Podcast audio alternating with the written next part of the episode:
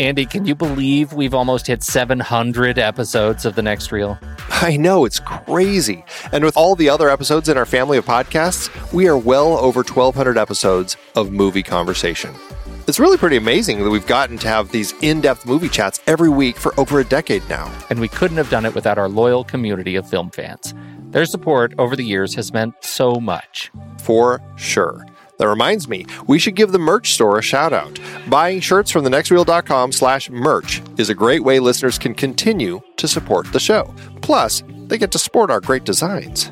Absolutely. I think sometimes folks forget we have a variety of shirts, mugs, phone cases, and more available. In fact, a great place to start is with a shirt sporting the Next Reels logo. We also have that classic Fast Times Spicoli Surf School tee or the weirdly popular Rusty's European Tour shirt. The one from National Lampoon's European Vacation. Why is that so popular? Search me, but we have sold a ridiculous number of those. I guess there are a lot of Rusties taking trips to Europe? We're always adding new designs based on movies we've covered, like our brand new design for a streetcar named Desire, featuring a streetcar named Desire. So if you want to rep your love of TNR and films, head to thenextreel.com slash merch. Every purchase helps us continue to have these weekly in-depth conversations. So visit thenextreel.com slash merch today. And as always, thanks for listening and being a part of the Next Reel community. We've got lots more great movie chats coming your way. Andy, it is hard to believe that we have been having in depth weekly conversations about movies since 2011. You are telling me. Producing this show week after week requires a ton of work behind the scenes. If you'd like to help support our efforts, one easy way is by using our originals page when shopping for books and movies that we've covered. Just visit thenextreel.com slash originals. Your purchases made through our links give us a small commission at no extra cost to you and allow us to keep having these great discussions. I love the next Reel season four. Do you know why? I don't. Why? Because we got to talk about my favorite movie, Terry Gilliam's Brazil. That's not even an adaptation. Uh, no, but it was such a great part of our, of our great Terry Gilliam series. And a few others in that series were adaptations, like The Adventures of Baron Munchausen, adapted from Raspe's stories, and La Jetée, which inspired 12 Monkeys. Oh, right. And, and for our Man with No Name trilogy, we saw how Sergio Leone's A Fistful of Dollars was basically stolen from Kurosawa's Yojimbo. We added Labor Day to our Jason Reitman series, adapted from Joyce Maynard's novel. Oof, there's one we'll always regret. Our big Stephen King series covered adaptations like The Shining, Cujo, Christine, and Stand By Me, great horror and coming of age tales. Another Coen Brothers adaptation, too. We got to talk about how they turned Homer's The Odyssey into Oh Brother, Where Art Thou? For our holiday series, we did The Bishop's Wife and The Poseidon Adventure. And who could forget seeing Alec Guinness in the adaptation of Kind Hearts and Coronets during our series dedicated to him? We really need to do more of his films. Truly. We had our first film noir series with classics like Double Indemnity, Detour, and Out of the Past. And our black and white cinematography of James Wong Howe series with The Thin Man, Sweet Smell of Success, Seconds, and King's Row. So many adaptations. Oh, you're not kidding. Dive deeper into these originals and more at thenextreel.com slash originals. Every book you buy helps support our show. Get the full list at thenextreel.com slash originals and start reading today.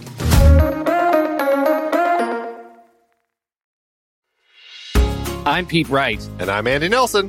Welcome to The Next Reel. When the movie ends, our conversation begins. In just a matter of seconds, you're going to hear a classic episode of this show from back in the day when we called ourselves Movies We Like. It took us a while to settle into the show's format, so you'll notice some differences as you listen to these episodes. For instance, it takes us a bit of time to actually get into the conversation about the movie.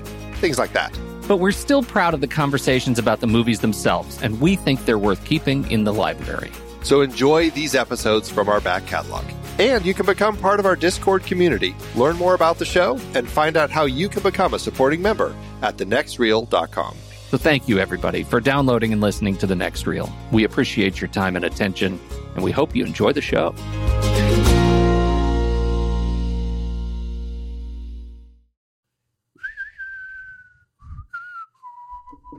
Finally, finally, I Let get me- to do that. What? Can I ask you a question?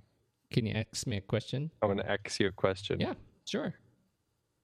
What do you think of the? Okay, imagine just paint yourself this picture. Okay, I love it when you ask me to paint things. Imagine you're an executive at United Artists. yeah, Okay. yeah. And, and your poster designer comes in with a new poster design for The Good, the Bad, and the Ugly, right? Yeah, yeah. And the tagline they put on there is I know where you're going. I do. I, I don't know. I don't know. There's there's two there's two options here. First, a fistful of dollars. Then, for a few dollars more, this time the jackpot's a cool two hundred thousand dollars. Five of the West's fastest guns say, "Come and get it." what would you say to that person? I'd say, I would say just again, just again. Do it again. Because that's not right. How many guns are there in this? Is it five? Is it five count. man? But did you see the standoff? did you see the one that was all about the the the, the last two were just practice. Well, that's that. You know, Yeah. for three men, war wasn't hell. Yeah. It was practice. It was practice. It's like you know, and then they just said, "Oh, just print them all." Yeah. what the heck? That's awesome. I take it you've been working through the Pinterest gallery. Is that what I you're have doing? been I've been Pinteresting. Can I can I use that as a verb now? Pinteresting. Pinteresting? I don't know. I think they're, I'm not sure the uh, gerundic statute of limitations has passed on that. well, you know, if, if they'll put literally in their dictionary, then you sure can do that. that's right. Oh man, I'm gonna write to them. how's your week? You see anything good? I, you know, I did not. it was it was a week of uh, this epic and uh, Game of Thrones and prepping for class. So, Oh yeah, you start teaching again. See, I'm about to go on break. I just finished summer session. mm, Yeah, I get a few weeks off. That's nice. I had a few months off for my summer session. Mm, That was really nice. now you're showing off. Uh-huh. That's right. Um, so yeah, I didn't see anything either, though. I mean, insofar as I was about to try and show off a little bit, I couldn't. I couldn't. Mostly because this movie's like seven hours long, so I had to watch it over seven days. That, that sounds like biblically epic. I was going to say, and I didn't even get a day off. Wah, wah. See what I did there? that was I was dropped genius. a Morricone on you. Uh, oh, You've been Morriconed. Um, let's see. So uh, you, your kids have already been in school for like a month now, right? yeah, I think three weeks. Yeah. Yeah. See our start next week. God, man, really? Yeah. Yeah. So we're ready for that. We're so Yeah. ready for that. Yeah. So then I'll be able to start doing my secret, um, secret movie nooners again. Mm, yeah. I have this whole summer off where I haven't been able to do movie nooners. I have a great job. It sounds like that. Sounds like it. Shall we uh, tell the people where we're from? Yeah. Where are we from?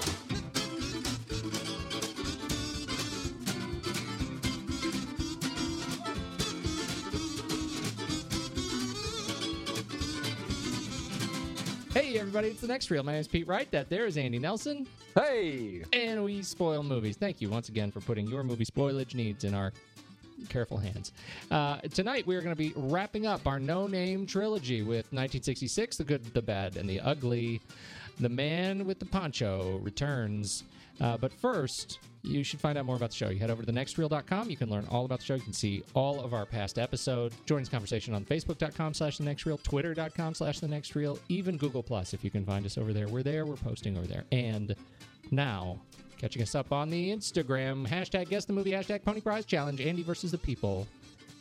You had kind of a week. I don't want to talk about it.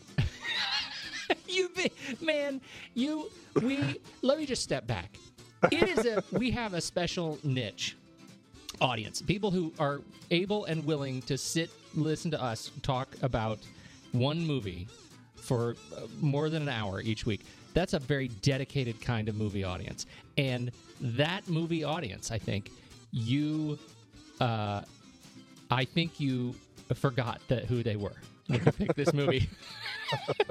Is that fair? You know, I I know that Donnie Darko has intense fans. I, I do know that, and uh, but and I was really trying to pick really obscure images. I mean, I, I thought I you know had a hard time on Sixteen Candles, but Donnie Darko, it's just like okay, well here's two ladies walking down the street. It's a quick shot in the movie. No one's going to know, but man, was I wrong. Uh, I don't know if it's JB or J by eighty six. Uh, nailed it right out of the gate. First image and uh, yeah, that kind of uh, killed the rest of the week. So, but congratulations to JB86, who is entered to win our Pony Prize uh, for skunking me hardcore this week on the Guess the Movie Pony Prize Challenge. Introducing a week long sucking sound into the our Instagram channel. Uh, yes. Was awesome. Oh, just awesome. Well, I uh, I look forward to this week because I have a feeling you're you you've probably been stewing for a whole seven days. It's going to be something from 1919. Just wait. oh my gosh! It's really just a bunch of pictures of the piano player playing the mu- playing music for the silent film, and we're not going to show you anything from the film itself. try me now, movie nerds. Take that. I love it. That's awesome. I uh, I think from there you should redeem yourself by doing a trailer for an awesome film.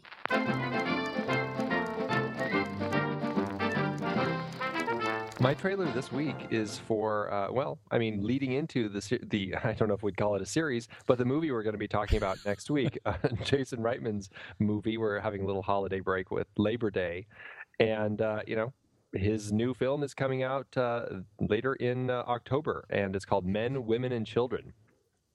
The trailer came out, and it looks really good. It looks like um, a very interesting exploration of a group of you know interconnected stories of people who uh, and, and, their world of modern communication through texts and emails and uh, IMs and just the way that people communicate and don't communicate. And uh, it looks really interesting. Um, the cast looks really exciting. The fact that Diablo Cody is not involved excites me uh, quite a bit. Um, the thing that makes me nervous is that Adam Sandler is in it, and uh, notoriously, I'm not a, a, fan of his. Even when he tries to do the straight roles, um, I, am generally not a fan of his. I think the only times that I've, I've there have been a few times I've liked him. Uh, yeah, know, a couple of the Drew Barrymore movies, but hmm. that may be all. That may be all. I I'm think I gonna, may I'm like him gonna, more than you. Uh, yeah, you may. Uh, and I'm not going to judge the movie on the fact that Adam Sandler's in it. I'm going to judge it on that it's a Jason Reitman film, and it, it looks like something that is very intriguing. That uh, looks like it could be a really powerful film. So I am quite excited for it, and uh, uh, yeah. I, I think it looks interesting. I you know I am I'm really torn on it because I'm I'm excited about it because it looks very interesting, and I I love the idea of taking um, sort of interpreting uh, interface on screen you know and i i think it's really sherlock i think that's been credited with doing texts on screen, the BBC Sherlock, and and it was a really novel convention actually putting text messages on screen, um, and that has since been sort of taken by, um, you know, House of Cards. They do it like uh, David Fincher started doing that in season one of House of Cards, and and this movie now you get full blown like interface, like here dragging Finder windows around, like it's it they kind of go all the way, so such that the technology itself, the interface, the user interface becomes uh, very much a character on screen, and I, I'm really interested to see how they do that. The the downside of the film film is it just you, you sort of get this vibe that it's another uh, movie that's demonizing um, technology behind, that's behind a cultural shift. And uh, you know, I worry that people are going to watch it, and it, of course, it's going to come out with all the all the pundits are going to come out saying, "You see what's happening? Look, this movie is just reflecting what's happening, and it's everything's terrible, and people don't talk anymore, and so suicide and terrible darkness." You know. So, I don't bad, know. That, bad, that, that, just yeah, bad, bad, bad, and that just feels like a, like I just I'm, I'm ready to be entertained, and I, I hope we can I hope we can keep it at that. Well, um, it, it, it, has that look of the, the balance between, you know, I mean, how do you communicate? And I think that's, you know, I, I don't think it necessarily needs to be a story about communication to be telling a story about people dealing with communication problems, you know.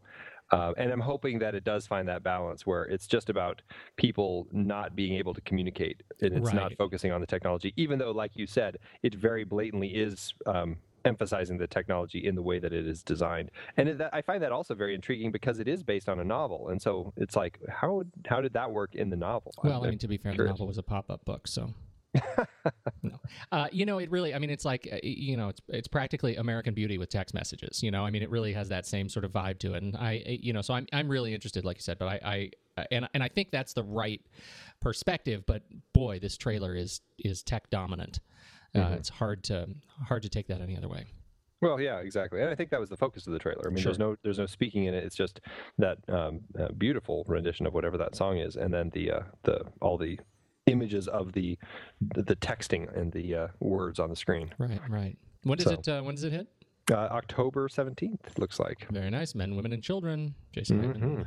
All right. Mine is, uh, you know, I, I don't know what to make of this uh, of this film, but I feel like I've been following it uh, for the better part of a year. Um, fans of the Daily Show with Jon Stewart will remember when he took off and, and left for three months to go uh, to the Middle East and film uh, and his first shoot his first movie as director, and uh, that film is uh, the trailer is finally out for that film. It's called Rosewater, uh, directed by Jon Stewart, written by Jon Stewart, based on the book by Maziar Bahari. Um, stars Gael Garcia Bernal, uh, Suresh Ag- Suresh yeah. Okay, and other people I can't pronounce, but very talented people.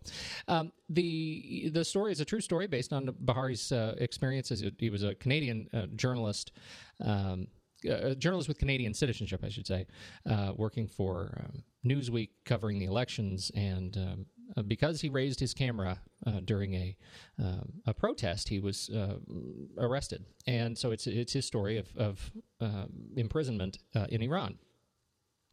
Uh, it looks it looks good. It really, I mean, it looks good, but I can't help getting this feeling that it's it might just be a little bit too feel good. Is that right? It, it- well, it does feel that way a little bit. Um, it's hard to say, but I mean, I know what you're going for. It, it does seem like it's that sort of you know uh, overcoming adversity sort of uh, the, that kind of theme. Right. Right. That that's what I'm that's what I'm a little bit nervous about. Like uh, you know, I, I want it to be a um you know, I, I, I want to see the adversity. I don't necessarily want to see the end of Breakfast Club. Mhm. So, but I'm very, very curious to see it, and uh, I think it looks. Uh, uh, I, I love that Stewart did this. I really do, and and uh, as a result, I mean, I'm absolutely going to be in on it uh, right at the beginning. It comes out November seventh, 2014. And coming from Jon Stewart, you think that he would perhaps avoid that You would type think, of storytelling and just really kind of go for the the more gritty story. But then again, it is a biopic, so Yep. maybe that's maybe he really does. Maybe it does end like the end of Breakfast Club. fist in the air and everything. hmm Yeah. Well, we'll see. So anyway, uh, November, uh, on the lookout for Rosewater trailers on the website, thenextreel.com. And I think that's it now. now we better watch out for those five guys. Okay. Yeah, let's watch out for them. All of them. Two guys we've never even seen. That's right. They're hiding in the tumbleweeds. The good. The bad. The ugly.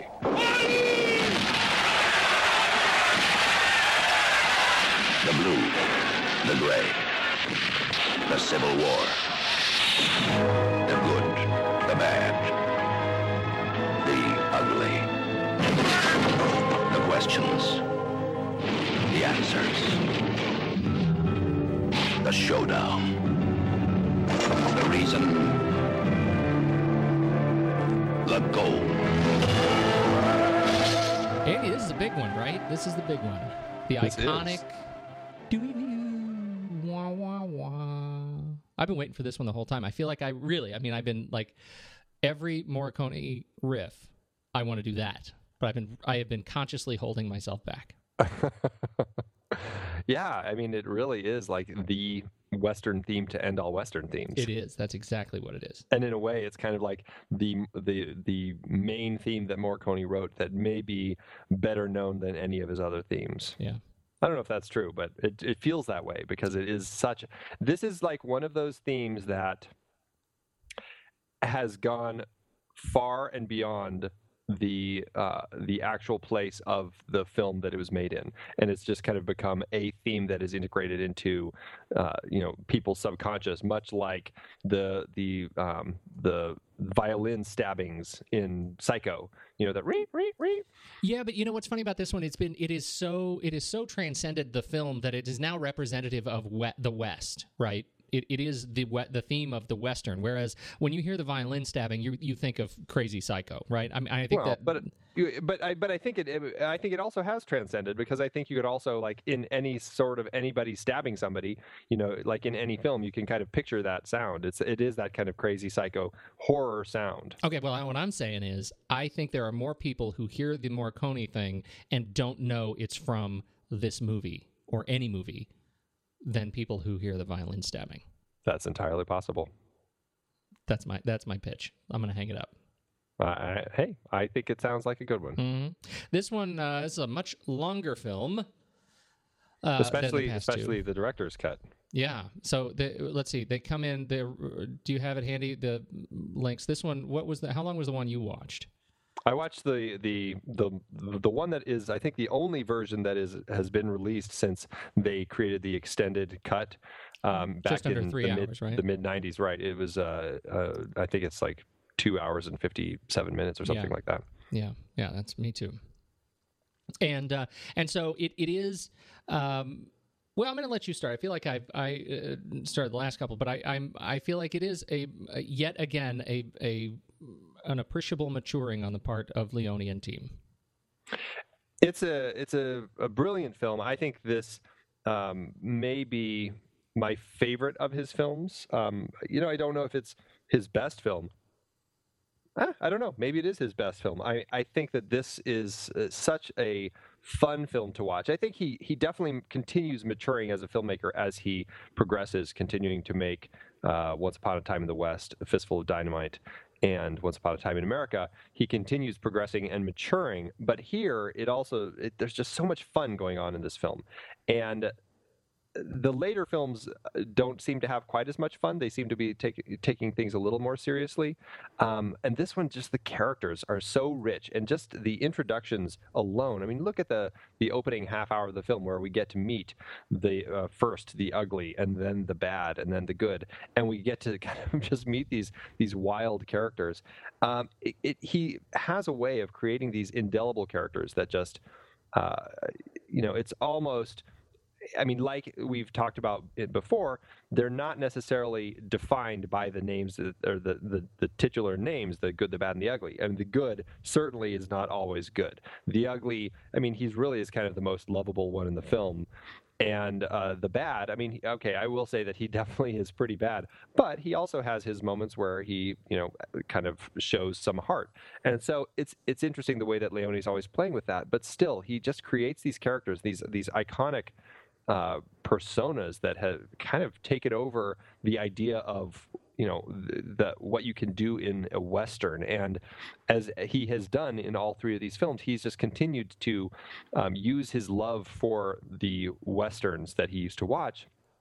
And he's uh, kind of created his own kind of wild and crazy rock and roll version of the western and that in so many ways ended up influencing um, so many of the westerns and just so many other films that that were to come after that. And i think leone uh, aside from that also developed this amazing cinematic style and he really really fine-tuned it here watching the way that he composed his shots. The opening shot is just a perfect example where you go from this gorgeous wide vista of of the southwestern countryside shot in Spain, um, and then all of a sudden a this Yeah. this extreme close up of a figure like moves right into the frame, kind of like pops up from the side, and all of a sudden you go from this extreme wide shot to this extreme close up, and I think that's like a perfect way to kind of define the way that Leone uh, would direct his films. You know, he just loved the the you know the back and the forth of this of this wide expanse and these these extreme close-ups, and he just explored that way,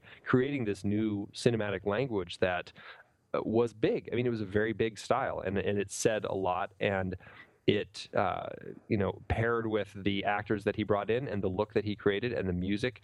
Uh, I mean, he really did kind of redefine what it was to be a western, and and gave filmmakers a lot of exciting new ways to put a film together.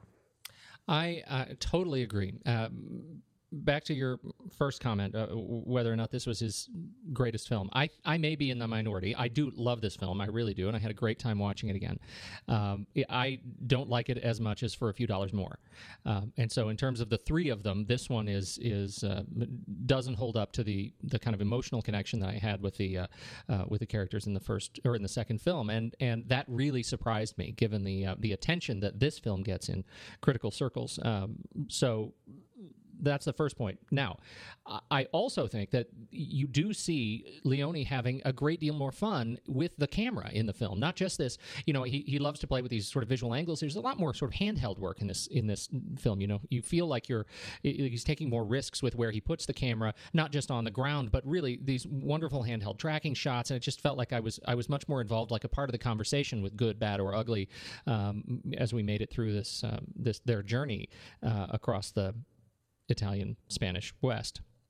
right. Uh, so, so I had a, a, great time with that. I also love his sense of visual symmetry. Right. I, there's much has been said about the, uh, you know, about the the standoff at the end, the trio at the end of the film, which I'm sure we'll talk at, at uh, some length about later. But uh, you know, you mentioned that initial sequence uh, in the opening of the film, and I find that a wonderful bookend to the end sequence as well. So you, the film opens. You know, we're on this tight shot of uh, you know this character who interrupts the frame, and then we are introduced again, or, or first, uh, to Leone's. Uh, use of the camera in setting the stage around this this uh, uh, you know around this building but he doesn't coddle to us right? As the viewer he doesn't uh, he doesn't attempt to give us so much that he's he's walking us through the sequence. So you don't know um, you know as he is cutting back and forth back and forth between these the these riders into the scene uh, that come in at a distance and the guy that we met who jumped into the frame we don't know at first that they are you know that they're all on the same uh, on the same team and they're casing this um, you know this bar looking for the ugly. And so that's our introduction to the ugly, but it's also our introduction to Leone's wonderful, um, you know, use of camera, um, and and I think really gets us ready for some of the visual tricks to come. I, I deeply enjoyed that. Yeah, and, go ahead. Oh no, I was going to say, and and also his uh, the length of his shots. Uh, you know, that's something yeah. else we get. Like after we see that guy, we cut to the wide shot of the town, and we're on the shot for like twelve seconds as we watch a dog just kind of walk across the frame. Right, right, very true. And and uh, you, you know, one of the things that you you brought back into our sphere of awareness was this um, uh, the Max Tohline um, art of editing in the good, bad, and the ugly. We'll put a link to this video. It's a, about a 14 minute video in the show notes, and and he he dissects this final sequence at mathematical detail. And I've been thinking a lot about that because this whole sense of um, of threes is it, at least appears to be incredibly important to Leone. I mean, when you look at all of his shots, they're in sort of, uh, you know, they're in some sort of factor of three. Uh, the longer shots are 12 seconds or nine seconds, or the shorter shots are three seconds. And then when you get down into the, the standoff at the end, you get these these one second little clips and quips uh, jumping back and forth between these characters. But to really uh, give us a sense of place. Um, of these characters, none of which who really, uh, you know, like each other. Um, it, it, it's he does just a wonderful job of using the math of time uh, to bring us into the the emotional connection with these characters. Yeah, and and you know, we I don't think we've talked about the editing that much in his films, but there is a, a, lot of smart editing in the way that he does construct the stories that really ties in very directly with all of the camera work that he does, like just the amazing shots, knowing how to time all of that out. And yes, his films, as you watch them, kind of progressively get longer and longer. Um, at least in this trilogy, I mean, we definitely have gotten to the point where he, we've just watched the longest one of the trilogy. Um, but he's also he Eh, you know, it's one of those things. He's he's allowing time for things to happen, and yes, it could be argued that a lot of that could be cut out and thinned out. But at the same time, I I, I don't know. I don't find it boring. I find it um, just you know, as somebody who's kind of welcoming welcoming us into this world that he has created and these characters, he's letting us enjoy the details and enjoy those moments. And when we do have a, a you know a two and a half minute standoff of just looking at people's faces and their you know itchy trigger fingers eh, we're we're really exploring the psychology of these people as what they are trying to do, and and that's what is interesting about how he uses that editing and and the math of of you know figuring out which shot to use when and how long each shot should be to explore what these characters are thinking and and why are they thinking it and what is going to happen in this in this standoff. Who's going to shoot what and or who's going to shoot which person and who's going to draw first. And it, it's an amazing way to kind of explore that and build this amazing sequence that is you know i mean i think it's one of the great edited sequences in cinema. It's just so stunning to go back and watch that film. It's like 65 shots or something like that from from the first wide shot to the last wide shot. And looking at the way that he he constructs that to create a moment that just has this tension that builds and builds all through it to that final climactic moment when the violence is over in a split second and it's i think it's it stands uh, out as as a way to build tension to a moment that that doesn't need to last any longer you know it is, and it's interesting. You know, um, I, I, think we learned so much about the characters that we've spent these last three hours with. Uh, we learn probably the most that we need to learn about them in this sequence just in this the, watching their movements their twitches their eye movements and and uh, to watch uh, in particular eastwood knowing in hindsight that he has already essentially rigged the game uh, by essentially disarming one of the opponents. Uh, so, you know, he gets this uh, sort of one upsmanship, but we don't know that at the time. He just looks so calm, so collected, so in control, and so powerful that at that point, it's his power at one end of this triangle that, uh, you know, ends up um, really diffusing the bad, right? And ends up diffusing Lee Van Cleef as Angel Eyes, who is, uh, you know, really I think at this point we see that he really feels like he is he if if there are sides that are going to be drawn, they're going to be drawn against him, mm-hmm. uh, and and the positioning on screen using the that full full frame, uh, that beautiful wide frame, um, the positioning these three on, on screen, I think is is a very powerful um, uh, punctuation to their what we learn about their characters. Yeah, absolutely. It's still though to me not the greatest scene in the film. Uh, and uh, to me, that would be what happens next. Mm, okay. Um, I and, and maybe it's because of just how much I adore Eli Wallach in this film. it's hard not to love him. I mean, he is such a rascal, and uh, uh just uh, I mean, he plays the bandit so perfectly. Uh, you know, he is kind of a despicable character, but he's just you know, they, you talk about that whole uh, save the cat uh, kind of theory of screenwriting that we've discussed before.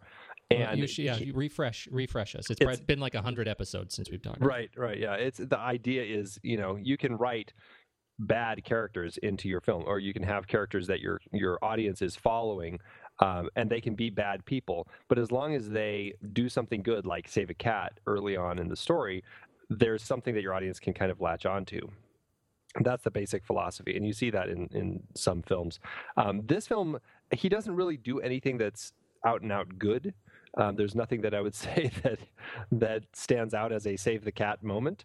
Um, but I would say that kind of what is that save the cat moment is just the the comedy that is built into his character. And as despicable as he is, he's not a character that that you just out and out hate because he is he is written in such a fun way. And and Eli Wallach performs him with such zest and just this wild zeal that makes him somebody that you do care for and you do want to see him make it through the end of the film because he's just he is uh, kind of just like this this insanely crazy uh, fun bad guy that you that you're rooting for he is, and it, well, you know, let's step back just a bit. So, you the relationships for those who haven't seen the film in a long time, or, or have never seen the film, um, essentially this is a this is a, a, chase across the across the West film. These three characters, the you know the the Mexican bandit born in Brooklyn, uh, played by Eli Wallach. Uh, Lee Van Cleef is the bad guy. He is this cunning, ruthless, you know, mercenary who's uh, an assassin. Uh, and uh, Clint Eastwood uh, plays you know the man with no name, called in this film Blondie also a bounty hunter, um, you know, who trades on his confidence. And these three men discover by turn of event, turns of events that there is a case of gold a stash of gold that has been hidden in uh, uh, in a in a grave, and they each of them learns different different pieces, different clues uh, to where the gold is, and because they don't naturally give up those clues to one another, uh, they end up chasing one another across the west to this uh, to their ultimate destination. I don't know. I feel like I sort of talked in circles around that. Did I, No. did I pretty much get it? Yeah, you pretty much got All it. right. So, uh, so the final sequence is the big standoff, and uh, where the clues will be uh, you know, revealed. The the particular grave that this is buried in, uh, the stash of gold is buried in, will be revealed, and somebody's going to walk away with it. Uh, and after the standoffs, uh, after the violence, we we see that you know our hero Blondie and um, uh, Eli Wallach, the uh, bandit, end up living, and they go to the gravesite. Now, at this point, Blondie, the good, at gunpoint tells uh, uh, Tuco, the bandit, Wallach's character, to begin digging. Uh, they uncover the gold, and Blondie stands, the bandit, stands ugly on top of a cross, a gravestone, and wraps a noose around his neck and ties his hands behind his back. So if the the cross, which is not stable, ends up toppling it all, uh, he will fall and hang himself. And then Eastwood's character begin, uh, rides off across the plain. That th- this sequence to me, it's a long sequence of Tuco screaming Blondie, uh, and he gets louder and louder even as he is suffocating, losing his balance. Uh, you can see him just sort of holding his head up with uh, by the weight of the noose, trying not to to topple over completely, knowing what will happen.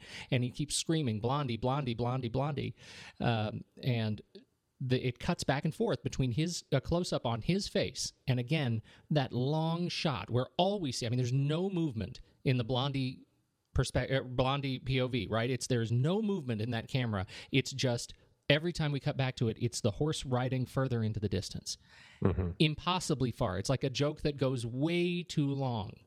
Uh, only after we we have essentially lost hope that Blondie, it turns out, was not good after all, and that wouldn't necessarily be a surprise given the nature of this film.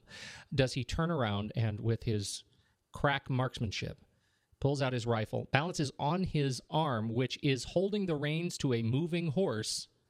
In one shot, he uh, he fires uh, at Tuco, cuts the rope, and Tuco falls face first into his half of the money. I was I was just really it, this was a gut wrenching sequence to watch, and maybe it's because I've seen so many of the sort of uh, uh, uh, so many kind of dissertations on the standoff itself that this sequence I found much more powerful to me. Well, and what's interesting about it is they do kind of uh, Leone and his writers ended up creating this almost like picaresque buddy journey of Tuco and Blondie as they work together, uh, sometimes separately, sometimes together, working to try to get this gold, right? Mhm. And it's a very uh, uh, the the journey is itself is very important, but but as as we journey with these two characters, we get to know the two of them, and it does kind of, you know, we do see elements of their stories. I mean, in particular, well, uh, really Tuco's story. Uh, you know, kind of we get a little of his backstory um, when he goes to visit his brother, and then we um, uh, we there's that great moment as as Blondie kind of spies on them and, and gets a sense of where Tuco's coming from. And I think the way that that kind of builds into the relationship. I mean, obviously there was a lot of mistrust in the relationship, especially at the beginning when Blondie essentially, um, you know, they've kind of created this this precarious partnership as they as they um, you know rob from these towns basically by you know turning in Tuco, who's a wanted man, and then Blondie frees him by shooting the noose, and and uh, after he's collected the reward, and then they split the reward. I mean, it's a great little uh, kind of thing that they've kind of created. However, the uh, um, it, it doesn't go well because Blondie decides it's not working for him, so he dumps Tuco in the middle of the desert, and then and then Tuco manages manages to survive, and then he does the same thing to Blondie, and just as he's about to kill Blondie, that kind of leads them to uh, the clues that that put them on this big journey of theirs. Uh, so clearly, they have a, a a very kind of rougher relationship in the beginning, but after that moment, um, when Blondie kind of gets tapped into a little bit of Tuco's backstory I think there there is a little bit of change, and it seems like they're they are working a little bit more together, and there is kind of this buddy relationship. Even though um, Tuco, if there is somebody who ends up being more trustworthy, it ends up being Tuco rather than Blondie. Tuco is the one who actually tells Blondie the truth when they're sharing their information with each other as they're strapping the dynamite to the bridge. Blondie lies to Tuco. So it's this very interesting relationship between the two of them. But even at the ending, you get the sense that, okay, Blondie just never is going to quite trust Tuco again. But he's not going to kill him. He's going to. Uh, he's going to at least put him in a situation where he can create a little distance between the two of them so that okay yes it was very awful that he did that to to Tuco his quote unquote partner in this whole uh, in this whole quest to get the money but he did free him and now he's separated separated enough distance between the two of them so that he can go off on his own and leave Tuco to his own uh, way of getting out. It's a very interesting relationship but you're right it does create that tension because you don't know what what the good, what Blondie is really going to do, because he's proven himself to not necessarily be good and not necessarily be trustworthy. But it is a great way that it ends because you realize, okay, he's not he's not going to be the bad. He's not going to be the guy who just lets Tuco die standing there on that cross uh, out there in this uh, in this cemetery. He actually is going to help him. So it, it is a great moment, and the way that Leone builds that relationship over the course of the film um, leads you to really like both of them and like the relationship, but still be unsure as to where it's going to go, which you don't often see in buddy films. That's right, and and I think what's so interesting about it to me is that you know when we look at the the actual sort of representation of the namesakes, right, the symbolism of good, bad, and ugly, uh, good and bad tend to live up to their to to the judgment that we ascribe to their names, right? Um, you know, one is very clearly bad. He is bad from the moment we re- we see him. He is an assassin and a traitor to you know any to to his own um, uh, integrity, right?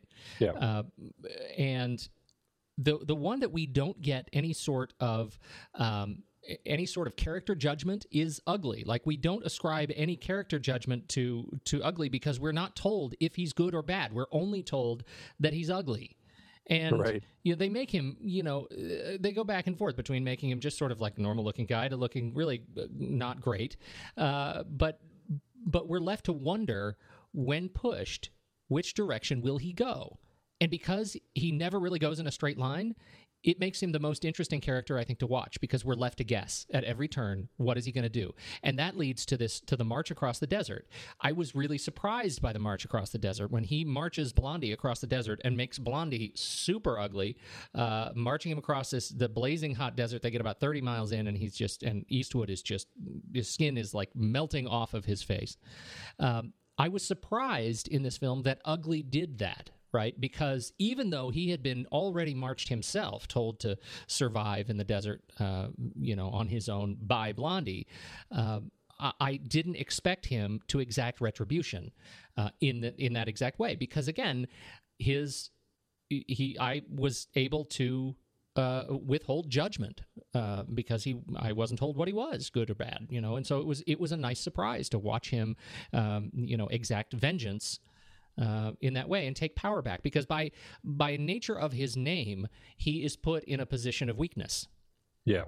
right, and to watch him take his power back in this way is an is an interesting and and kind of empowering turn from an from an audience member's perspective who you know we all I think naturally take sides you know Right. Right. so I, I I found that I found him really a, a terrifically interesting character to watch. Just just when you look at the symbolism of their own names. Yeah, absolutely. And it's hard to hard to say really when you're watching the film who really you're rooting for. Are you rooting for him more or are you rooting for Clint Eastwood more because uh, you know Tuco is kind of a, a more indelible character that you enjoy so much more. Well, I went to high school with both those guys, and I definitely would have been hanging out with Tuco. Just saying. Ah, yes. Uh, so uh, yeah, so Blondie, played by Clint Eastwood in this film. Uh, this was at the time this film at the time he was offered the position for this film. Neither of the two prior films had been released in the U.S. Right. Um, and they he, Leone talked him into it and gave him a Ferrari. Yeah, I don't think that. Um, uh, I mean, I think he was really enjoying being in these films, but he was. Um, he also was kind of he had seen the Italian way of making movies, and I don't think he completely trusted it. And you know, he definitely talked to uh, Eli and Lee about what to expect when making these films and how you really have to keep your eye on things because they were a lot more um, slipshod than than any U.S. production that he'd been involved in up to that point. Uh, and even on the set here, I mean, Eli Wallach says there was at least three times where he was potentially nearly killed um, because they just weren't being very responsible filmmakers, you know. And it's, it, I mean, we laugh about it now. In you know, it's it's it's definitely sad to think about in light of uh, recent events in here in the U.S. of indie filmmakers who were being irresponsible and ended up causing the death of a crew member. Mm-hmm. Um, you know, it's it's uh, it is a, a crazy business where people make these big decisions. And uh, you know, the director, uh, like one example, he really wanted to get that amazing shot of the train going by as as Tuco is laying next to it and he's you know handcuffed to the dead guard who is um, on the other side of the tracks and he you know Tuco is using the train as a way to kind of cut the chains and he wanted Leone wanted to get the shot of of uh, Eli lying right there in the dirt next to the train to show people that it was really him but little did they know that this train had this little step on one of its cars, and had Eli just slightly lifted his head up, it, it would have smacked him, possibly killed him. Um, so luckily, you know that didn't happen, but it could have because they just they weren't paying attention. Well, and, and, it looks terrifying. I, like it just looks. Oh, it does. You can you can feel that he's not he's not acting. yeah, right. No kidding. That just is it's it's uncomfortable to yeah. watch that because knowing that you know it's a real person that is, you know Eli is sitting there was the, while this train zips by inches away from him. Exactly. Yeah. Uh, so that was uh, so Eastwood. He he did say yes to the film, and he did make this this final film in the trilogy um, with again Lee Van Cleef um, taking up a new role after his um, portrayal of the essentially the romantic lead in uh, for a few dollars more. Yeah, and I, I think it's great seeing Lee Van Cleef uh, in such a different role. I mean, Clint Eastwood's character, the man with no name, has really been very much the same character all through the three films. And it's very interesting the way that his character is portrayed here. He doesn't start off looking the same as he did in the previous two films, but as you get toward the end of the film, he ends up getting his poncho and the new hat and everything. So it's almost like this film, his character is almost like a lead in to those other two films, kind of creating this kind of circular uh, story that, uh, that uh, Leone did. Um, but which, which totally works, right? I mean that that oh, it, is, it, totally plays into his sort of sense of natural symmetry and and really does work. And it's why you know our Amazon comment from I think two weeks ago was it uh, was somebody who saw the movie and then said she wanted to see for or the Good, the Bad, the Ugly as the first film, and I can totally see somebody making that mistake.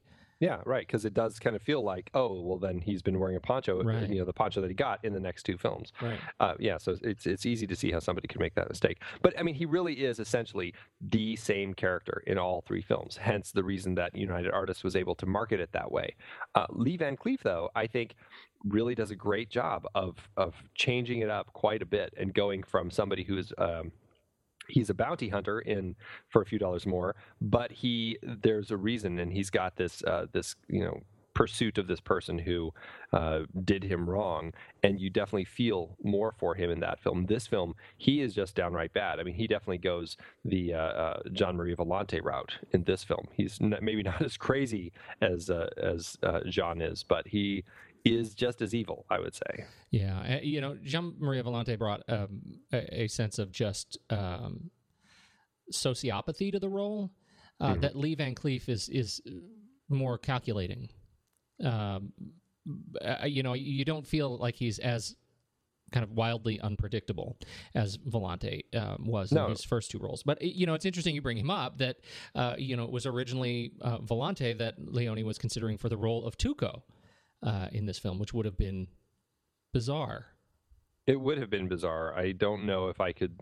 I don't know. Having seen Eli in this role for you know as many years as I have now, I just have a hard time picturing uh, picturing anyone else do it. And I know John can can go that kind of crazy route. I mean, he definitely portrayed crazy a little bit in the last film, but I don't think it would go the same route. And uh, you know, it, you get used to one role. You know, if if we had only known the Gian Maria Volonté uh, as Tuco story, then you know that that would have been a different film, and we would be talking about it. But I don't know. I, I really like that he went with Eli Wallach. I think he's a Yeah. perfectly cast as the ugly. I wonder if I I wonder how much of of Eli Wallach's um, performance grade I'm giving him in my own head is uh, it really depends or hinges on the fact that he is, uh, you know, such a New Yorker playing a Mexican bandit. right. I mean, it's just the, the way he goes in and out of the accent, and it's just, I mean, part of his oafishness is uh, is in that weird sort of cultural concoction uh, that that Tuco becomes. Uh, eh, you know, I I love it. I do love it, but I wonder if I'm if I give him too much. Well, yeah, and, and to that point, I mean, this is one of those films that I, I don't know if I have uh, too many problems with the, with the uh, the nationalities or uh, the looks of anybody in it because. I mean, he, again, he is using people from from you know a, a wide swath of of cultural backgrounds to portray uh, you know people living in the Southwest, really, um, Right. whether whether they're you know uh, soldiers or just kind of the the kind of the cowboy characters, and and, oftentimes you look at some of these people and you go, well, he's clearly, uh, you know, probably not somebody who I would normally see in a in a in a uh, Union. Uh, military outfit, but okay, I'll buy it because it's a Leone Western, and it, it's a, it kind of creates this this mishmash, fantastical version of the history. And so the fact that Eli Wallach is playing this Mexican bandit, I, I you know I don't I don't have too many problems with it because I mean he works so well in the role. Exactly, and that's why I, I, I almost hasten to bring it up, but it, it is there. it's, it is out there. So Right. many of the other you know the other characters they just sort of they fit the cultural model, and he is he is one that stands out. And I think the comedy comes from how well he stands out. Uh, I think that's my that's ultimately the point. Yes, yes. So, all right. Um, so those are the big three. Uh, you know, who else stands out to you in this film as as somebody worth uh, that you want to talk about? Well, I- you know, cast wise, I mean, there's there are definitely faces that we've seen. Mario Brega, uh, Luigi Pistilli are, are some of the faces that we've seen in some of the last films. Um, uh, but you know, cast wise, I, I think that. This is one of those stories that, because of the picaresque nature of the story, it is very okay. We get a little bit of this character, and then we get a little bit of this character because it's a journey story. You know, we're we're getting, uh, we're not getting the same character running through the film, other than these three characters. Um, and so, yes, we get a scene with Pablo, Father Pablo Ramirez as Tuco's brother, played by Luigi Pistilli, which is a great scene. But you know, it's it's a you know five minute scene, and then we're out, and we don't come back there because they don't come back there. They're on their journey across New Mexico and into Texas. And so, you know, to that point, I don't think any of the other performers. Uh, I mean, I think they're great and they do well in their roles, but none of them stand out uh, more than any of the others for me. Yeah, I you know I was going to say the same. Uh, that was my feeling, right? That that so many of these other characters are so transient. Uh, you know, we don't get any characters like, um, uh, you know, oh my goodness, who was he? He was the guy in the train whose bed was next to the train tracks. What was his name? P- Piero Piero, or Yeah. he was Piripero in in Fistful of Dollars. in fistful of dollars yeah but Right. we don't we don't have any of those performances that stand out so much even though they are small uh, and i think because they are such transient characters in the film and the film is so long like over the the sort of scope of the film. I do think who the the drunk captain Yeah, uh, was that uh, captain uh, clinton? Is that right? Captain Uh, clinton aldo I- aldo Giuffrè um, the the whole I, I really like the way and this I, maybe this is interesting right? I really like the way they portray the Civil War um, in you know from this sort of European perspective um, that it was it, it was a nonsense. Everybody was drunk uh, it was horribly frustrating and extremely repetitive uh, and it was only by the grace of these thugs coming along who were willing to actually blow up the bridge that they had any sort of uh, you know respite from the the blood and battle of the Civil War. yeah. There was something about that uh, about that exchange that that I found both uh, comical and humanizing uh, at the same time. You know, and and. Um, um, you know, we've seen so much of the Civil War. We've seen so much, you know, so many uh, from whether it's from Ken Burns uh, and and his fantastic work researching the Civil War to, uh, you know, glory to you know other you know really interesting angles on the Civil War that, that are super dramatic. I, this one I really I really found myself uh, interested in the way they portrayed Captain Clinton. Um, the drunk, as he's saying, you know, all we do, the only thing that we have in common with the other side is we are soaked in alcohol. That Yeah. that's the only way we can get through. You know, who can get drunk enough that we can let go of the horror that we just have to tell these young men to go get themselves killed. And I, I thought that was a really nice kind of middle of the film punctuation. Um, so that made Well, me happy. Well, and that's something that uh, you know. Speaking earlier of uh, Leone and his maturation as a filmmaker, that's definitely something that you do see in this film. That you, yeah, I mean, like I, I've talked about in the last couple, how you know he's kind of, uh, you know, mocking religion a little bit.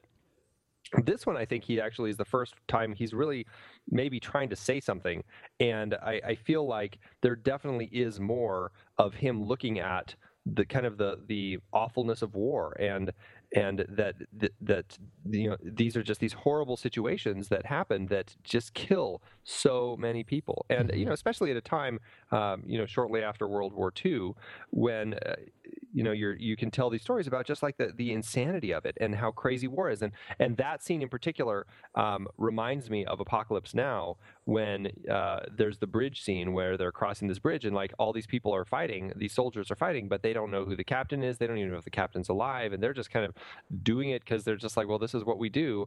And it's a, this very surreal moment when uh, you know uh, the I can't remember the, the Martin Sheen's character's name is is crossing over this bridge trying to find somebody to take a message for him or whatever and it's just like this this surreal craziness of what war does to people. And that film is all about that and I think this film he you know Leone is reaching beyond just telling this really fun story which he does really well but he is actually imbuing it with this element of what war does to people. And yes we've got these three crazy uh, characters as they cross this landscape but as they cross this landscape we're getting these these bits and moments that are very touching the thing I think that's so special about the Civil War in particular is it's the first film in the trilogy. Uh, well, it's the only film in the trilogy that gives you a very clear sense of historical context. Right.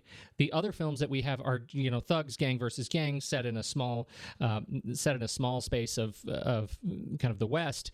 This film is it's epic in scope and what it touches across history. That we are here, we're in the United States, uh, and we are dealing with um, this period of time that was particularly impactful. And the fact that these guys keep trying to to put on the uniforms of the opposite uh, or of the uh, of, of one of the armies so that they can blend in and be able to make it across the country without being um, you know without being captured, but keep screwing it up.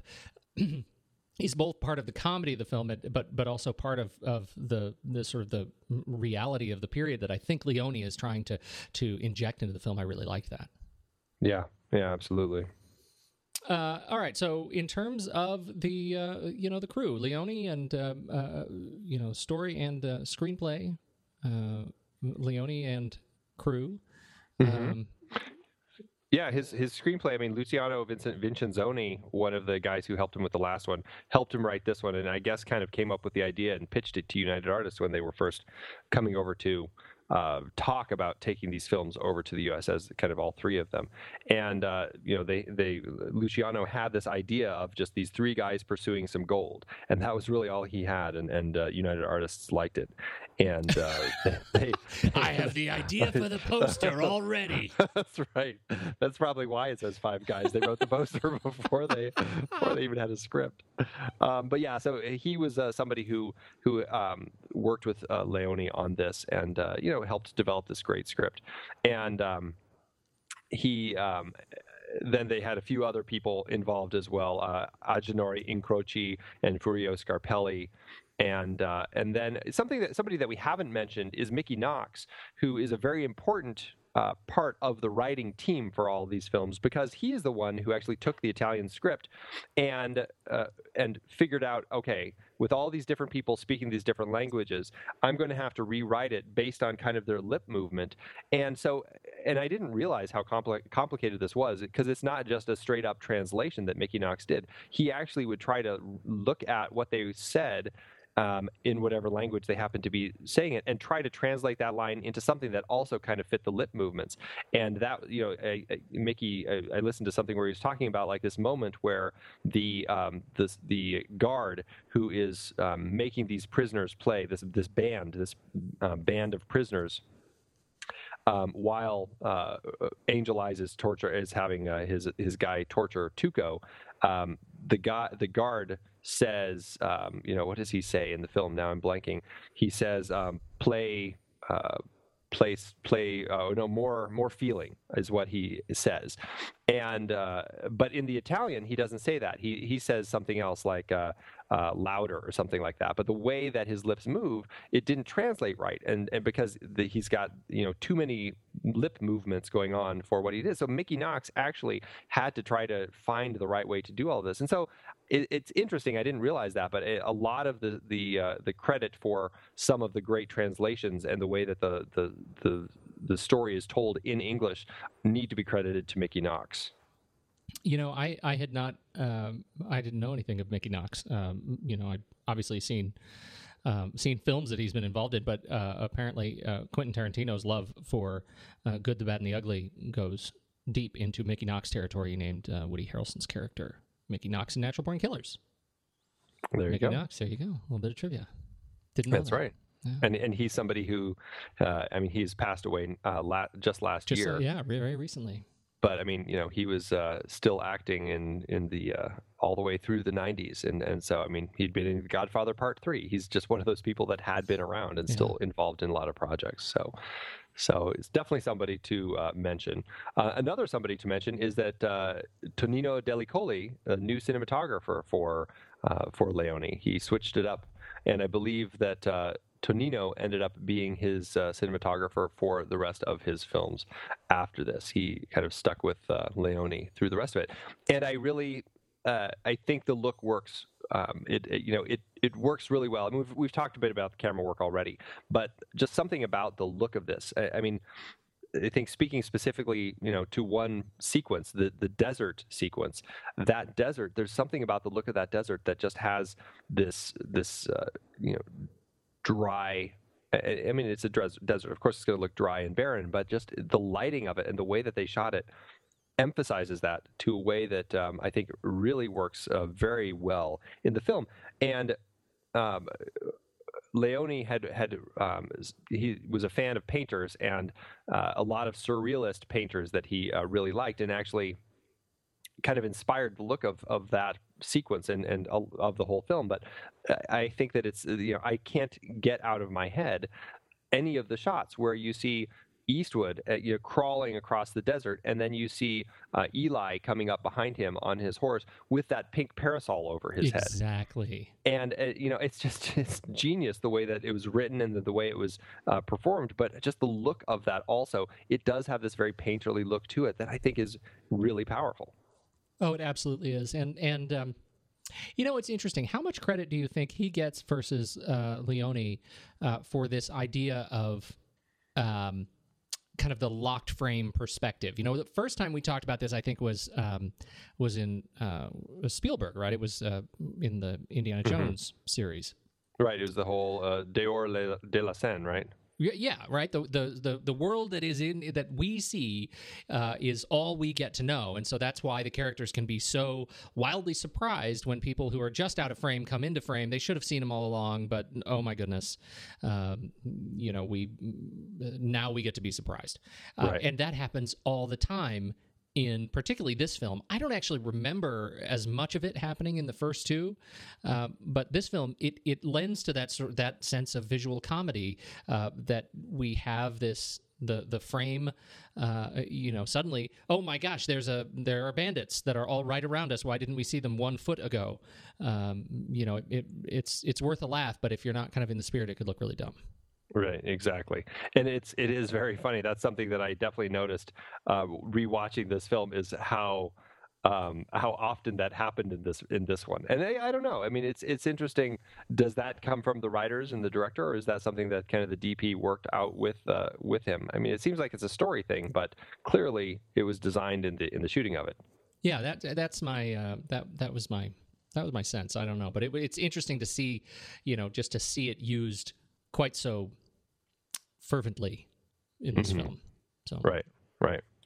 anyhow uh, he also did uh, name of the rose jean-jacques Annaud remember that one Oh yeah, Yeah, see, Yeah. that's a guy who really celebrates the burning of books. He makes uh, he makes a burning library look really good. Oh, that's funny. Uh, who else? Who else is on your mind? Uh, you know, we talked about the um, the editing of this film, and we haven't really talked about the editing or the editors before. But um, the two editors, Eugenio Alabiso and, and Nino Baragli, I don't know if I'm saying those completely correct, but I'm aiming for it. Uh, I think that together they do uh, an amazing job of cutting this film together. It's a long film, and there's a lot of uh, important edits that really uh, are key for the the telling of the story. And we already I'm not going to go into it too much because we already talked at length about the editing of the that climactic uh, that uh, trio uh, you know gunfight, but. It, I think a lot of the credit goes to them for finding the right way to pace the editing within that sequence and the entire film to make it work so well. Absolutely agree. Um, and like you, I don't want to to belabor that point, but you're right that so much of that credit goes to goes to these guys. And you know, when you look at their credits, um, you know, particularly this uh, Nino Baragli is, uh, I mean, 200 films working with everybody from obviously Leone to uh, Fellini to Roberto Benigni um, in his uh, last film. Um, Yeah. that- it was it, it's um quite a uh, quite a catalog. It is definitely is. Mhm. Um, Carlo Simi is back doing the uh, production design, and also on this one takes up the mantle for the costume design. And you know those two go uh, hand in hand so much in creating the overall look of this world. And I, you know, Carlo Simi has been working with uh, Leone on all of these films, and I, you know, I mean, he I think is as much a part of creating this Western world that uh, as Leone is. I mean, so much of just like the the iconic things going on the the poncho that uh, Clint Eastwood wears. Just the the way that Tuco has his gun on a string around his neck eh, that he kind of tucks Yeah. into his pocket. Uh, there's so much of those things that are uh, kind of run through this film that uh, I think are integral. And just like these these ratty old towns that that they are all uh, going in and out of. I, Carlo Simi I think is a is a uh, definitely an, a key component to this uh, this film as well. Well, and once again, you get this sense of, of growth and maturity in the look the film. I mean, this this is an order of magnitude larger in scope and scale than uh, than for a few dollars more, and just as for a few dollars more was so much bigger than uh, you know fistful of dollars. And I and I think that you know you see it, it's really delightful to see him rise to the challenge and being able to outfit um, eh, you know outfit the the uh, you know the north and the south right? Uh, these armies in a way that is that is authentic in Italy and, and Spain. And and uh, uh, to put them in this you know I, I love that sequence when the the um, you know they're the Tuco and, and Blondie are dressed as Confederates, and then the uh, uh, you know the the Northern Army rides down, but they look like the Gray because they're covered in dust, uh, Right. and that's just such a wonderful reveal. You know, I think it's just in, in terms of that, um, you know, the the production design. I think it's a really really nice touch. I think it's it's a, a great great uh, title for him. Yeah. Yeah, and to that point, Leone uh, Leone does pull a lot of things uh, along with his team. They pull a lot of things from other films. You know, like that moment. I can't remember what film um, was directly referenced, but there was another film where it might be like uh, um, I want to say it's Buster Keaton's The General, um, Yeah, where they're right. they're so they're so dirty that he can't tell uh, that it's the other side, and then they dust off, and he re- sees that it's oh, it's actually the other guys. Uh, you know, it's very clever, and but that's something that uh, you know he does all through these films, is he's pulling from his favorite westerns or just all these other famous films um, uh, to tell the story. And something else that we didn't mention is that Leone is very fascinated by the truth of the Civil War and the true story. And even though it's this story of these these you know three guys trying to find this gold, he really did try to set it in a realistic Civil War setting that happened in the Southwest. And a lot of people go, you know, the, the Civil War was all kind of in the in the eastern half of the country. It never was really in the West. Well, there actually was a, a, a battle. It was Sibley. Uh, I think I don't know if he's a colonel or a general, but Sibley um, was over on in, in Texas and New Mexico, and actually that was kind of the person that Leone tapped into uh, to kind of have these these uh, make all these battles being uh, revolving around Sibley and his troops, which is which is interesting. It's nice to see that he was trying to kind of create something that was more realistic, even if it is a fictional version of the Civil War. Right, right. Again, that gives us that that sense of context, both historical and cultural, uh, that makes the film that much more resonant. I think, even though even though there are so many elements of the film that are over the top, uh, a- at least it finds its grounding uh, in those areas. we haven't really talked about the title sequences in any of these films so much, but they're all just beautiful, beautiful title sequences. They all have kind of a, uh, a James Bond esque sort of quality uh, with this kind of uh, this great rock and roll kind of western score that Ennio Morricone does for each of them. Um, but Iginio Lardani created the title sequences for the three films, and um, over at the Art of the Title, they they talk about these films, but they actually have a little thing called a Festival of Titles, the westerns of Iginio Lardani, where you can watch his titles and, and kind of explore a little bit more about him and his title work for these films. I, I think that it's it is just as integral a part of these films as uh, you know so many other elements that we've already discussed. We um, that's a link that we can also put in the show notes. Yeah, I'm actually surprised. We did talk about that last week. We talked about that one, particularly that that are the title thing. I can't. I'm checking. We we didn't actually put it in the notes because that was a good one. Yeah, yeah. Um, Fistful of title. Yeah, I'll put that in right now. There you go. There you go. Check that out. Internet Movie Firearm Database. I don't even know if I'm going to read through all of these. I mean, you know, we do we do have so many. we do have Tuco going into a gun shop. and yeah, the list is I mean they they list at least 21 different weapons that uh, are used in this film. Everything from, you know, the Colt uh, 1851 Navy that uh, we've seen uh, Eastwood using in all the films to uh, to the the Gatling gun to the different cannons and howitzers to the uh, you know the just I mean the the Victor Colette pepper box you know all these different wild weapons that are are seen throughout the film. It's a fantastic list of weapons and a lot of fun guns. I think if I had to go through all of them uh, you don't ever see it used but my favorite one that you, that you see in the film and really it's just because it looks so stinking cool. It's it's the um uh, one of the guns that uh, Tuco is looking at is the is the Galand revolver. It's the one that kind of the the the front piece kind of swings down and it pulls it open. Um, it's a really cool looking gun, but it actually was uh, uh, not invented until 1868. Of course, the film takes place in 1862, so it's anachronistic, but it does look really cool. And again, I'm not a gun guy. I don't. I just find these fascinating to to look at all these different guns. That's so we'll, we'll put we'll put that link in the show notes as well. Absolutely, that's great. I I get uh, I I'm not a gun guy either, but I I do get sucked into this database now. Now that you've tricked me into seeing it three weeks in a row. That's right. My plan has worked. You want to talk numbers? This film uh, did really well. It, uh, you know, the they consecutively they have uh, kept doing better and better, um, and so it's you know it's it, it, it worked well for Leone as he continued uh, making films, even though his output was relatively small over the course of his career.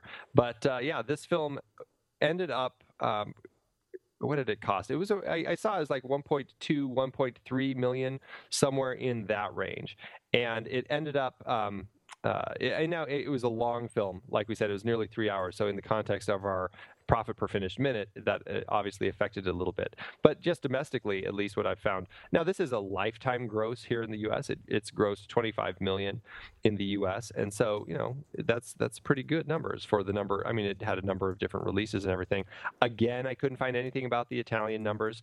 Um, but you know obviously we know that this film didn't do as well as for a few dollars more because for like i said last week for a few dollars more became the number one film uh, highest grossing film in italy until 1971 so this film didn't even knock that one off of its uh, off of its uh, post there.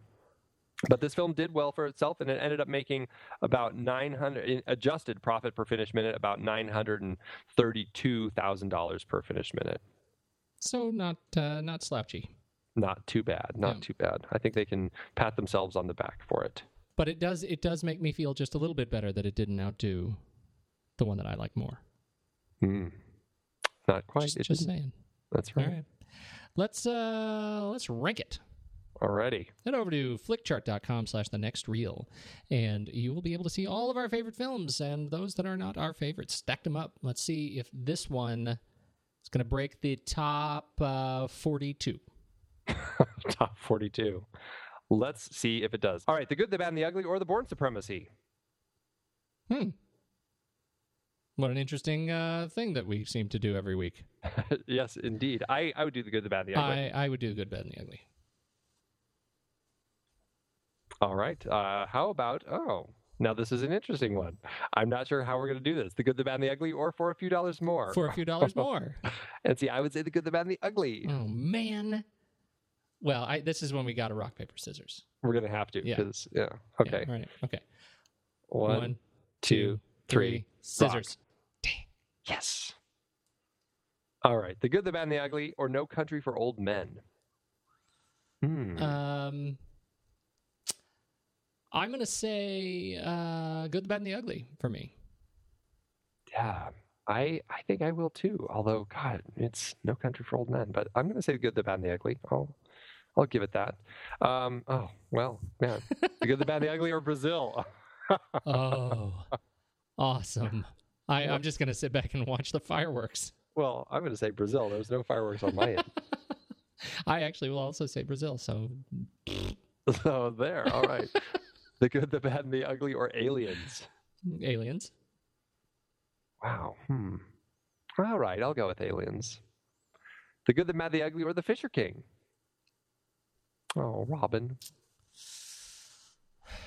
Are you going for the vote of sadness? Is that what No, I no. I've just it made me think of Robin.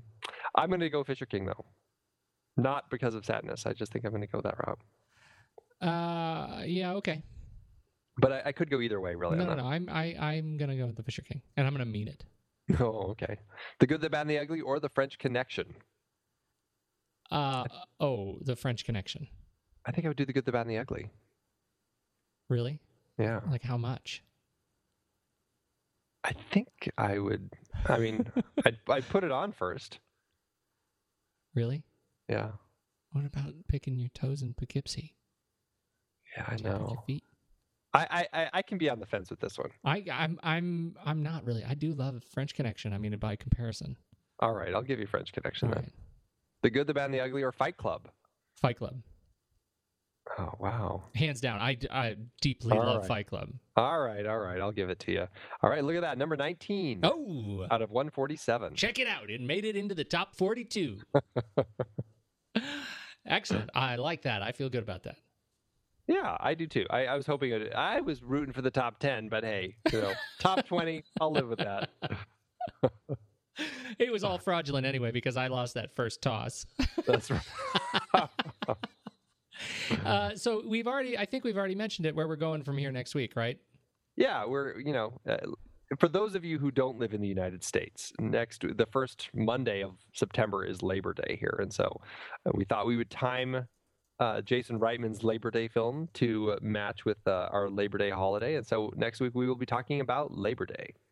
Do you uh, do you listen to uh, the Flophouse podcast? I I don't. Okay.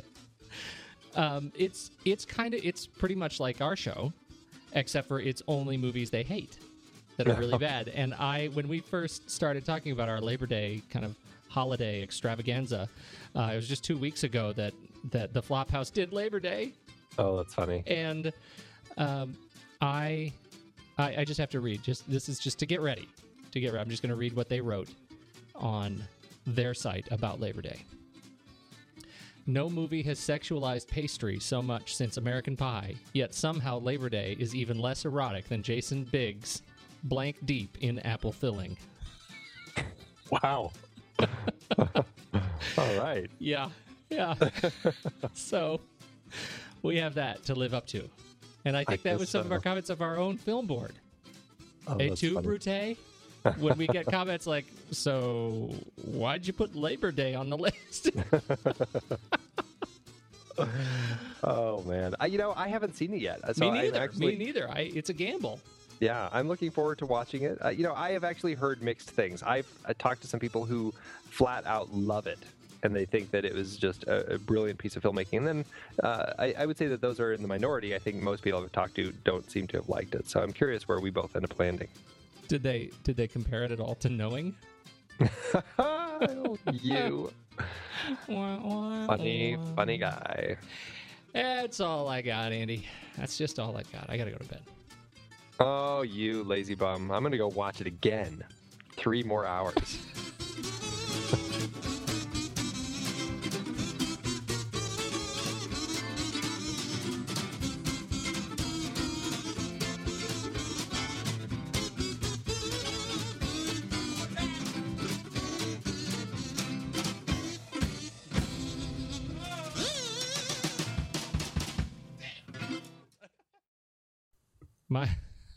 Doing a one star.